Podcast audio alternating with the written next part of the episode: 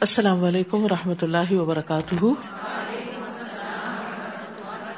کیا حال ہے سب کا؟ الحمد للہ نحمد ونسلی علی رسول کریم اما بعد، فاعوذ باللہ من الشیطان الرجیم۔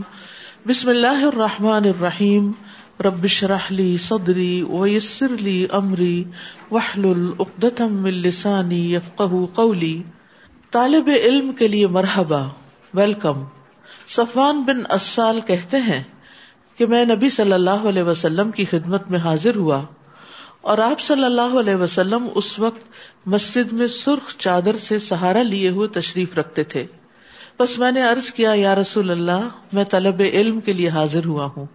یعنی میں نے اپنے آنے کا مقصد بتایا۔ رسول اللہ صلی اللہ علیہ وسلم نے فرمایا، مرحبا ہے، طالب علم کے لیے ویلکم۔ بے شک طالب علم کو فرشتے اپنے پروں سے ڈھک لیتے ہیں اور ایک دوسرے پر ہجوم کرتے ہیں، یہاں تک کہ آسمانی دنیا تک پہنچ جاتے ہیں۔ اس چیز کی محبت کی وجہ سے جس کو وہ طلب کرتا ہے۔ یعنی جب انسان کے دل میں علم حاصل کرنے کی محبت ہوتی ہے، تو اس کی وجہ سے اس کو فوری طور پر یہ فائدے حاصل ہو جاتے ہیں۔ تو اس لیے جب ہم یہاں پر آئیں تو ہماری واحد نیت یہی ہونی چاہیے کہ ہم اپنے علم میں اضافہ کرنے جا رہے ہیں، اپنے علم کو تر و تازہ کرنے جا رہے ہیں اور اللہ سبحان تعالیٰ نے اس کام پر جو ہمیں وعدے کر رکھے ہیں، ان کا شوق رکھتے ہیں اور اس کی امید رکھتے ہیں۔ اللہ تعالیٰ ہم سب کو یہ عطا فرمائے۔ اٹھارہواں پارا اعوذ باللہ من الشیطان الرجیم۔ بسم اللہ الرحمن الرحیم قد افلح المؤمنون الذين هم في صلاتهم خاشعون والذين هم عن اللغو معرضون والذين فاعلون شروع کرتی ہوں اللہ کے نام سے جو بے انتہا مہربان، نہایت رحم فرمانے والا ہے۔ قد افلح المؤمنون۔ ایماندار لوگ کامیاب ہو گئے، ایمان والے کامیاب ہو گئے۔ ایمان والوں کے لیے کون سی کامیابی ہے؟ جنت کی کامیابی ہے۔ ان کا آخری ٹھکانا ان کی ہمیشہ کی زندگی بہت مزے میں ہوگی۔ نبی صلی اللہ علیہ وسلم نے فرمایا، اللہ تبارک و تعالیٰ نے جنت کو پیدا کیا۔ تعمیر کا انداز یہ تھا کہ ایک اینٹ سونے کی تھی، ایک اینٹ چاندی کی تھی اور گارا کستوری کا تھا۔ پھر اللہ تعالیٰ نے اسے کہا، کلام کر یعنی بات کرو۔ تو اس نے کہا، قد افلح المؤمنون، یقیناً کامیاب ہو گئے مومن۔ فرشتوں نے کہا، اے جنت، تیرے لیے خوشخبری ہو، تو تو بادشاہوں کا ٹھکانا ہے۔ یعنی ایک شخص دنیا میں اگر انتہائی غربت اور قسم پرسی کے عالم میں بھی زندگی بسر کر رہا ہے، لیکن اس کے اندر ایمان ہے اور ایمان والوں کی خصوصیات ہیں، تو جنت اس کے لیے ہے اور جنت میں وہ بادشاہوں کی طرح رہے گا۔ کون ہے یہ ایمان والے؟ اللہ فی صلاتہم خاشعون، وہ جو اپنی نمازوں میں خوشو اختیار کرتے ہیں آجزی اختیار کرتے ہیں۔ خوشو ایسی کیفیت کا نام ہے کہ انسان کے دل کے اندر آجزی اور انکساری کا احساس ہو کہ میں اپنے رب کے سامنے کھڑا ہوں۔ اور اس وجہ سے اس کے سارے آزاد بھی پرسکون ہو یعنی اندر بھی سکون ہو اور باہر بھی سکون ہو۔ خوشبو میں عام طور پر یہ سمجھا جاتا ہے کہ شاید بہت روتے ہوئے نماز پڑھنا خوشبو ہے۔ رونا ہی خوشبو نہیں، وہ بھی ایک پارٹ ہے۔ لیکن اصل چیز ہے دل کا حاضر ہونا، دل کا متوجہ ہونا اور آزا کا پرسکون ہونا۔ ایک چیز باطن سے تعلق رکھتی ہے اور ایک ظاہر سے تعلق رکھتی ہے۔ ظاہر میں انسان حرکتیں کثیر نہ کرے، بار بار چیزوں کو ادھر ادھر نہ کرے۔ مثلاً بعض لوگ نماز میں روتے ہیں تو اپنے ساتھ ٹیشو رکھ لیتے۔ تو میں نے دیکھا ہے کہ وہ ٹیشو کو ہاتھ میں پکڑ کے نماز پڑھ رہے ہوتے ہیں۔ یہ اس کے خلاف ہے۔ اور اسی طرح دو ہاتھوں سے حرکت نہ کرے۔ جیسے کوئی چیز اگر آپ کو مجبوراً اٹھانی پڑی، رکھنی پڑی ٹیشو بھی لینا پڑا، تو اس کو دو ہاتھوں سے نہ کھولے یعنی بس جس طرح ہے، ایک ہاتھ سے ہی استعمال کرے پھر اسی طرح بار بار کپڑے سنوارنا، آگے پیچھے کرنا، آگے اگر چادر پہ نماز پڑھے تو اس کی کریزیں درست کرنا، یہ ساری چیزیں خوشبو کے خلاف ہیں۔ خوشبو میں بھرپور توجہ اللہ سبحان تعالیٰ کی طرف رہنی چاہیے۔ یعنی دل نماز میں متوجہ ہو اور جو کچھ ہم کہہ رہے ہوں، ذہنی طور پر بھی حاضر ہوں۔ اور اس بات کا احساس غالب رہے کہ میں اللہ رب العزت کے سامنے کھڑا ہوں اور اپنے رب سے سرگوشیاں کر رہا ہوں۔ نماز خوشبو کے بغیر ایسی ہی ہے جیسا کہ روح کے بغیر جسم۔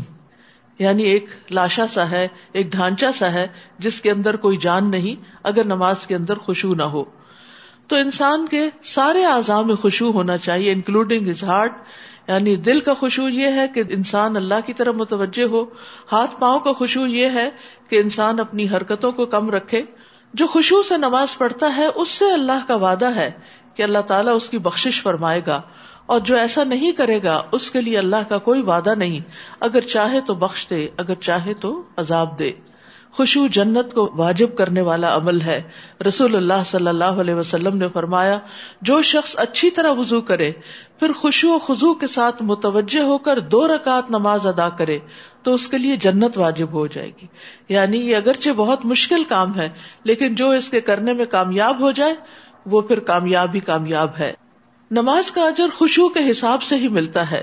رسول اللہ صلی اللہ علیہ وسلم نے فرمایا، بے شک بندہ نماز پڑھتا ہے۔ اور ہر آدمی کا اجر مختلف ہوتا ہے اور اس کے لیے اس کی نماز کا دسواں حصہ نواں حصہ، آٹھواں حصہ، ساتواں حصہ، چھٹا حصہ، پانچواں حصہ، چوتھا حصہ، تہائی حصہ یا آدھا حصہ لکھا جاتا ہے۔ یعنی جتنے پرسنٹ خوشبو ہوگا، اتنے پرسنٹ ہی اس کا اجر لکھا جائے گا۔ اور نبی صلی اللہ علیہ وسلم نے یہ بھی فرمایا کہ اس امت سے سب سے پہلے خوشبو اٹھا لیا جائے گا، حتیٰ کہ ان میں تمہیں ایک بھی خوشبو والا آدمی نظر نہ آئے گا۔ تو اب اس کے لیے کیا کرنا چاہیے؟ انسان کو نماز کی طرف آنے سے پہلے نیت کرنی چاہیے کہ میں نے اطمینان کے ساتھ اللہ تعالیٰ کے حضور حاضر ہونا ہے اور نماز کے دوران بھی بار بار اپنے آپ کو سکون کی طرف لانا ہے۔ جلدی نماز نہیں پڑھنی۔ جلدی کی نماز سکون کے بغیر نماز خوشبو والی نماز نہیں ہوتی۔ اپنے نفس کو یہ یاد دلانا بار بار کہ تم کس کے حضور کھڑے ہو، کس سے سرگوشی کر رہے ہو۔ پھر اسی طرح جیسے سورت فاتح پڑھتے ہوئے اللہ تعالیٰ کے جواب کو ذہن میں رکھنا جیسے الحمد للہ رب العالمین جب انسان کہتا ہے، تو اللہ تعالیٰ ساتوں آسمانوں کے اوپر سے فرماتا ہے، میرے بندے نے میری حمد کی۔ لیکن اگر ہم تیزی سے جواب کا انتظار ہی نہیں کرتے اس پڑھے چلے جاتے، تو یہ خوشبو کے خلاف ہے۔ انسان الرحمن الرحیم کہتا ہے تو اللہ تعالیٰ فرماتا ہے، میرے بندے نے میری سنا کی۔ جب تم کہتے ہو مالک یوم الدین تو اللہ تعالیٰ فرماتا ہے، میرے بندے نے میری بزرگی بیان کی۔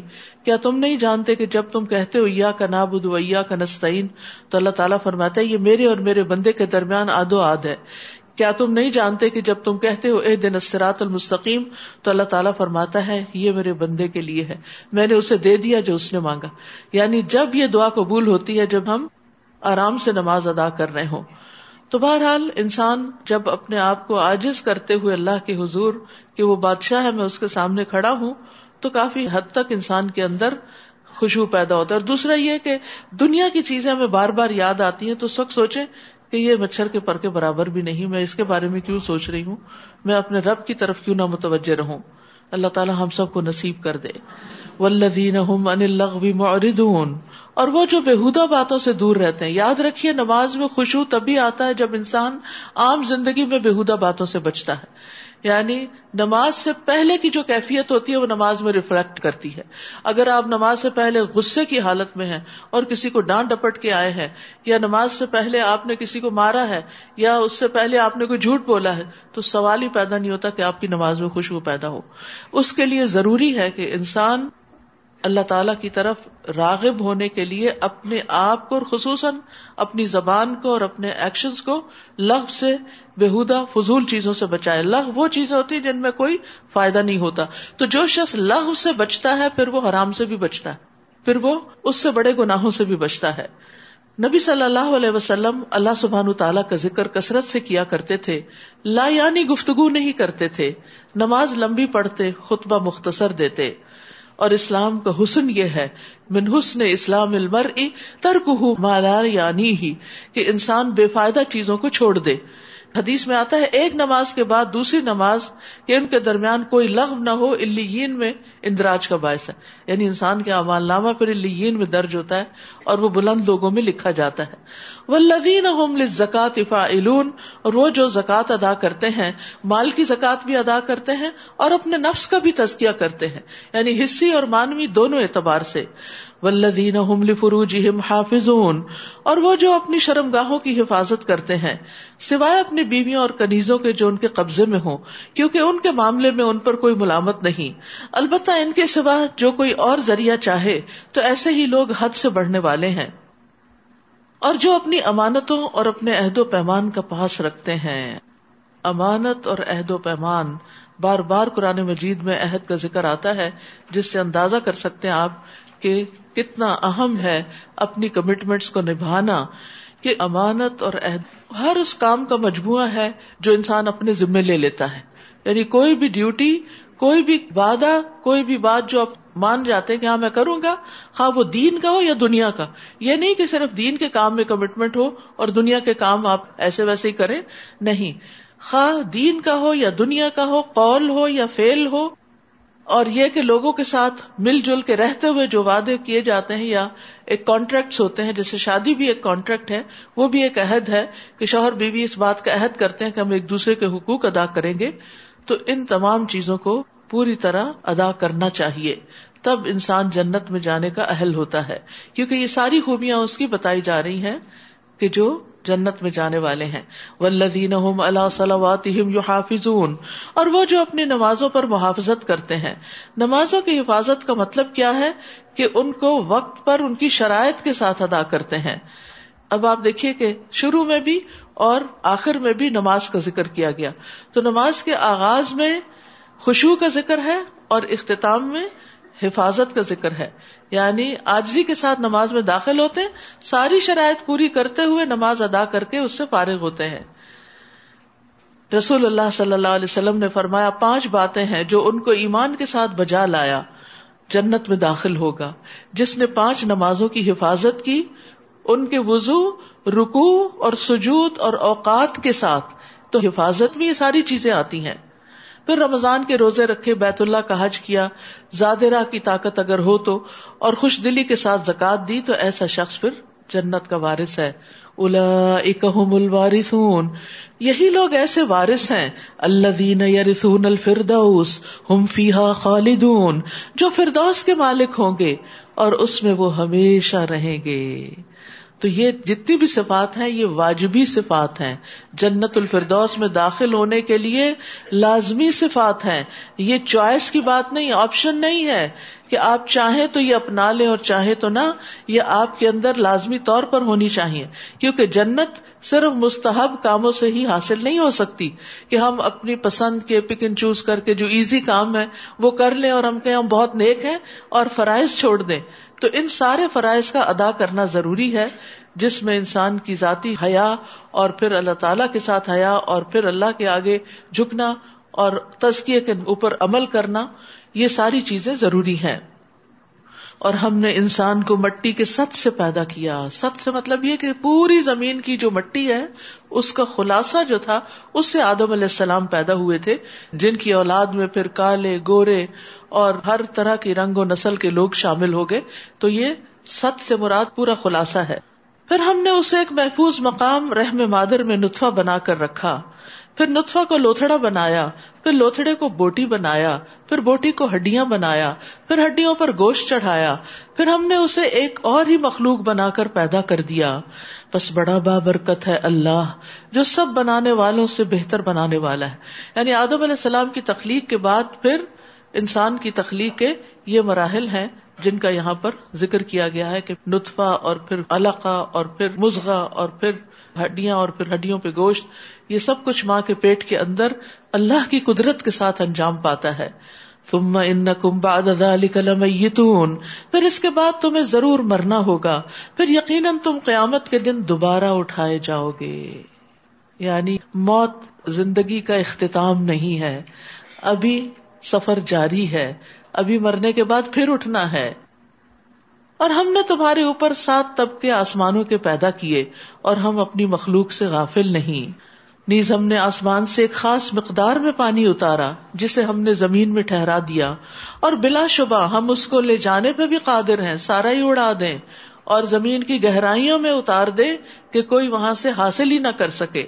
تو اللہ سبحانہ تعالیٰ نے پانی کو ضرورت کے مطابق اتارا ہے اور ہر سال جو بارش ہوتی ہے وہ خاص مقدار کے ساتھ ہوتی ہے، نہ اس میں کمی ہوتی ہے، نہ اضافہ ہوتا ہے۔ اگر زیادہ ہو جائے تو آبادیاں تباہ ہو کے رہ جائیں، کم ہو جائے تو تباہی ہو جائے تحت اور فاقے کے ساتھ۔ تو یہ بھی اللہ تعالیٰ کی ایک نعمت ہے، اللہ کی رحمت ہے، اس کی قدرت کی علامت ہے کہ اس نے پانی کا یہ کنٹرول اپنے ہاتھ میں رکھا ہوا ہے۔ پھر ہم نے اس پانی سے کھجوروں اور انگوروں کے باغ پیدا کیے، جن سے تمہیں بہت سے پھل حاصل ہوتے ہیں، اور انہیں تم کھاتے ہو۔ اور اسی پانی سے تور سینا سے ایک درخت اگتا ہے، جو روغن لیے ہوئے اگتا ہے۔ زیتون کے درخت کی طرف اشارہ ہے، جس کا تیل بہت فائدہ مند ہے۔ اور کھانے والوں کو سالن کا کام دیتا ہے یعنی زیتون اور زیتون کا تیل دونوں ہی اگر اس تیل میں ڈپ کر کے کھائیں تو بالکل ایسے ہی ہے جیسے آپ کوئی کری کھا رہے ہوں۔ وہ ان لکم فل ان عاملا ابرا نیز تمہارے لیے چوپاوں میں بھی عبرت کا سامان ہے، جو کچھ ان کے پیٹوں میں ہوتا ہے۔ اس میں سے ایک چیز دودھ ہم تمہیں پلاتے ہیں، اور ان سے تمہیں اور بھی بہت سے فوائد حاصل ہوتے ہیں، اور ان میں سے بعض کو تم کھاتے بھی ہو۔ وہ الحا ان چوپایوں پر وہ الفل کی تو ملون اور کشتیوں پر تم سوار بھی ہوا کرتے ہو۔ یعنی اللہ تعالیٰ نے دوہرے دوہرے فائدے تمہارے لیے رکھے۔ کہ یہ جانور تمہارے لیے، جہاں کھانے پینے کا سامان فراہم کرتے ہیں، گوشت اور دودھ، وہاں تمہاری سواری کے بھی کام آتے ہیں، جیسے اونٹ ہے، بیل ہے۔ وَلَقَدْ أَرْسَلْنَا نُوحًا إِلَىٰ قَوْمِهِ۔ ہم نے نوح علیہ السلام کو اس کی قوم کی طرف بھیجا۔ تو اس نے کہا ہے میری قوم، اللہ کی عبادت کرو، جس کے بغیر تمہارا کوئی الہ نہیں، کیا تم ڈرتے نہیں؟ اس کی قوم کے جن سرداروں نے ماننے سے انکار کیا تھا، وہ کہنے لگے یہ تو ہمارے ہی جیسا انسان ہے جو چاہتا ہے کہ تم پر برتری حاصل کرے اور اگر اللہ چاہتا تو فرشتے نازل کرتا۔ یہ بات تو ہم نے اپنے آبا و اجداد کے وقتوں میں کبھی سنی ہی نہیں۔ یعنی من گھڑت باتیں۔ یعنی وہ بات نہیں ماننی جو پیغمبر خود بتا رہے ہیں اور خود سے ہی ان کے بارے میں آرا قائم کر لی وہ تو ایسا آدمی ہے جسے جنون لاحق ہو گیا ہے۔ لہذا کچھ مدت اور انتظار کرو، شاید کہ وہ ٹھیک ہو جائے۔ انہیں کی بات میں کنٹرڈکشن ہے۔ یعنی پہلے بتا رہے ہیں کہ وہ تو یہ بھی چاہتا ہے اور یہ بھی چاہتا ہے اور یہ بھی چاہتا ہے، اس کا مطلب بہت اسمارٹ انسان ہے جو اپنے لیے بہت سی چیزیں چاہتا ہے اور پھر خود ہی جھٹلا رہے ہیں کہ اس کو تو جنون لاحق ہے۔ تو جسے جنون لاحق ہو، وہ اتنی سمجھداری کے فیصلے تو نہیں کرتا۔ نو علیہ السلام نے دعا کی، رب بن سرنی بما کذبون، اے میرے رب، ان لوگوں نے جو مجھے جھٹلایا ہے، اس پر تو میری مدد فرما۔ تب ہم نے نوح کی طرف وہی کی کہ ہماری نگرانی میں اور ہماری ہدایات کے مطابق ایک کشتی بناؤ۔ پھر جب عذاب کے لیے ہمارا حکم آ جائے اور تنور ابلنے لگے تو ہر قسم کے جوڑے سے دو نر اور مادہ اس کشتی میں بٹھا لینا۔ اور اپنے گھر والوں کو بھی سوائے ان کے جن کے خلاف پہلے فیصلہ صادر ہو چکا۔ اور جن لوگوں نے ظلم کیا ہے ان کے بارے میں مجھ سے بات نہ کرنا کیونکہ وہ غرق ہو کر ہی رہیں گے۔ پھر جب تم اور جو تمہارے ہمراہ ہوں کشتی میں جم کر بیٹھ جاؤ، تو کہنا سب تعریف اللہ کے لیے ہے، جس نے ہمیں ظالم لوگوں سے نجات دی۔ الحمد للہ نجانا من القوم الظالمین۔ تو دشمن کے نقصان پہنچنے سے سلامتی ملنے پر بھی اللہ کا شکر ادا کرنا چاہیے۔ وقل ربی انزلنی منزلم مبارکم و انت خیر المنزلین اور یہ بھی کہنا، میرے رب مجھے برکت والی جگہ اتار۔ یعنی ہم اپنا گھر بار سب کچھ چھوڑ کے تو جا رہے ہیں، ایک نامعلوم منزل کی طرف۔ جہاں جا کر ہماری کشتی ٹکے، وہ جگہ اور وہ ٹکانا بھی ہمارے لیے بابرکت ہو جائے۔ اور تو سب سے بہتر اتارنے والا ہے۔ تو یہ منزل پر اترتے وقت کی دعا ہے۔ آپ کسی جگہ ٹریول کر کے جائیں، مثلاً یہاں پر آتے ہیں، داخل ہوتے وقت یہ پڑھ سکتے ہیں۔ کسی بھی نئی جگہ پر جب آپ جاتے ہیں ایون اپنے گھر بھی جاتے ہیں، تو برکت کی دعا کر سکتے ہیں۔ ان نفیز علی کلا آیات ان کنہ لمبتلین۔ اس واقعے میں کئی نشانیاں ہیں اور آزمائش تو ہم کر کے ہی رہتے ہیں۔ پھر ان کے بعد ہم نے ایک اور نسل کو پیدا کیا۔ اس کا نام یہاں نہیں لیا گیا، لیکن آپ کے بعد جو بھی قومیں آئیں، ان کی طرف اشارہ ہے۔ تو ان کی طرف انہیں میں سے ایک رسول بھیجا، جس نے انہیں کہا کہ اللہ کی عبادت کرو، جس کے سوا تمہارا کوئی الہ نہیں، کیا تم ڈرتے نہیں؟ اور اس کی قوم کے جن سرداروں نے اس دعوت کو ماننے سے انکار کیا اور آخرت کی ملاقات کو جھٹلایا اور جنہیں ہم نے دنیا کی زندگی میں ایشو آرام دے رکھا تھا، کہنے لگے یہ تمہارے ہی جیسا ایک انسان ہے، وہی کچھ کھاتا ہے جو تم کھاتے ہو، اور پیتا بھی وہی کچھ ہے جو تم پیتے ہو۔ اور اگر تم نے اپنے ہی جیسے ایک آدمی کی اطاعت کر لی، تو پھر تم خسارے میں رہو گے۔ اب انہیں شیطان نے ایک اور بات سجھا دی کہ چونکہ تمہارے جیسا انسان ہے، اس لیے اس کی بات نہ مانو۔ حالانکہ زندگی میں انسان بہت مقامات پر ہر چیز صرف اپنی مرضی سے نہیں کرتا۔ مثلاً آپ بیمار ہے تو کس کی بات مانتے؟ ہیں ڈاکٹر کی بات مانتے ہیں۔ اسی طرح مختلف طرح کے لوگ جن کو اللہ نے علم دے رکھا ہوتا ہے، جب آپ کو اس کے مطابق کوئی حاجت پیش آتی ہے، تو اس سے مشورہ لیتے اب تو آپ دیکھیں کنسلٹنسی کی کتنی فیس ہے اور یہ باقاعدہ ایک پیشہ بن گیا ہے کہ لوگوں کو مختلف کاموں میں جابز میں پروفیشن میں بہتر کرنے کا بزنس میں بہتر کرنے کا مشورہ دینا۔ اور اس مشورے کی بڑی قیمت ہوتی۔ تو اسی طرح جس پر اللہ کی طرف سے وہی آتی ہو، انسان اسی کی بات کو نہ مانے، یہ کہہ کر ایک فضول سی دلیل دے کے کہ چونکہ یہ تمہاری طرح کا کھانا پینا کرتا ہے، اس لیے اس کی بات مت سنو۔ اور اگر تم نے اپنے ہی جیسے ایک آدمی کی اطاعت کر لی، تو پھر تم خسارے میں ہی رہے۔ کیا تمہیں وہ یہ کہتا ہے کہ جب تم مر جاؤ گے اور مٹی اور ہڈیاں بن جاؤ گے تو تم دوبارہ اٹھائے جاؤ گے؟ یعنی آخرت پر یقین نہیں رکھتے تھے، یہ ان کے لیے بڑی اچمبے کی بات تھی۔ یہ بات تو بہت از عقل اور بعید از قیاس ہے جس کا تمہیں وعدہ دیا جا رہا ہے۔ زندگی تو بس یہی دنیا کی زندگی ہے۔ ہم مرتے ہیں اور جیتے ہیں اور ہم ہرگز اٹھائے نہیں جائیں گے۔ اور آج بھی یہ سوچ بہت پائی جاتی ہے کہ بس زندگی یہی دنیا کی زندگی ہے۔ مرنے کے بعد دوبارہ کوئی جی نہیں اٹھے گا۔ یہ ایک ایسا آدمی ہے جس نے اللہ پر جھوٹ باندھا ہے اور کبھی ہم اس کی بات نہیں مانیں گے۔ اس رسول نے دعا کی، رب بن سرنی بیما کزبون اے رب، ان لوگوں نے جو مجھے جھٹلایا ہے، تو اس پر میری مدد فرما۔ اللہ تعالیٰ نے فرمایا، تھوڑے ہی عرصے بعد یہ اپنے کیے پہ پچھتانے لگیں گے۔ چنانچہ ٹھیک حق کے مطابق ایک ہیبت ناک چیخ نے انہیں آ لیا۔ تو ہم نے انہیں خسو خاشاک بنا کے رکھ دیا۔ سو ظالم لوگوں کے لیے پھٹکار ہی پھٹکار ہے۔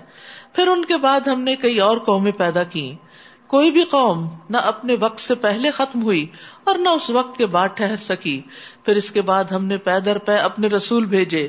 جب بھی کسی قوم کے پاس اس کا رسول آتا تو وہ اسے جھٹلا دیتے۔ تو ہم ایک قوم کے بعد دوسری قوم کو ہلاک کرتے رہے۔ تاکہ انہیں افسانے بنا دیا۔ سو ان لوگوں پر پھٹکار ہو جو ایمان نہیں لاتے۔ پھر ہم نے موسا اور اس کے بھائی ہارون کو موجے اور روشن دلیل دے کے بھیجا۔ پھر اور اس کے سرداروں کی طرف تو وہ اکڑ گئے۔ اور وہ تھے ہی سرکش لوگ۔ کہنے لگے، کیا ہم اپنے ہی دو آدمیوں پر ایمان لائیں؟ جبکہ ان کی قوم ہماری غلام ہے۔ وہاں کھانے پینے کا ایشو تھا۔ یہاں غلامی کا آ گیا۔ کہ ان کی قوم چونکہ ہماری غلام ہے، اس لیے ہم ان کی بات نہیں مانیں گے۔ تو یہ بودھی دلیلیں ہیں کسی کی بات نہ سننے کی۔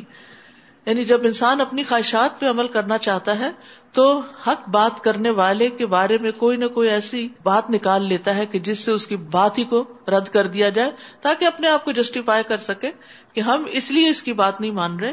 سوچنا یہ چاہیے کہ کسی بھی انسان کی جو مخلص ہو کر آپ کو کوئی حق کی بات کر رہا ہو، نصیحت کر رہا ہو، اور آپ سمجھ بھی رہے ہو کہ یہ بات صحیح کر رہا ہے، لیکن آپ صرف کسی خود ساختہ ریزن کی بنا پر اس کو جٹلا دے اس کی بات کو جٹلا دے تو اس کا کوئی نقصان نہیں ہوگا۔ یہ جٹلانے والے کا ہی ہوگا۔ چنانچہ انہوں نے ان دونوں کو جٹلا دیا۔ تو وہ بھی ہلاک ہونے والوں میں شامل ہو گئے۔ اور ہم نے موسا کو کتاب اس لیے دی تھی کہ لوگ اس سے رہنمائی حاصل کریں۔ اور ہم نے عیسا نے مریم کو اور اس کی والدہ کو ایک نشانی بنایا۔ اور ایک ایسے ٹیلے پر جگہ دی جو اطمینان بخش تھی۔ اور وہاں چشمہ بھی موجود تھا۔ یعنی خاص طور پر ان پر جو انعامات کیے، ان کا بھی ذکر ہے یہاں۔ یا ایوہر رسول سب رسولوں کا ذکر کر کے اجمالی طور پر، مختصر طور پر، پھر سب کو خطاب ہے۔ کلو من الطیبات وعملوا صالحا، انی بما تعملون علیم۔ سارے پیغمبروں کو یہ ہدایت کی گئی۔ کیا؟ اے پیغمبروں کی جماعت، پاکیزہ چیزیں کھاؤ اور نیک مال کرو۔ اور جو کچھ تم کر رہے ہو، اسے میں خوب جانتا ہوں۔ یاد رکھیے رسک حلال نیک کاموں میں مددگار ہوتا ہے۔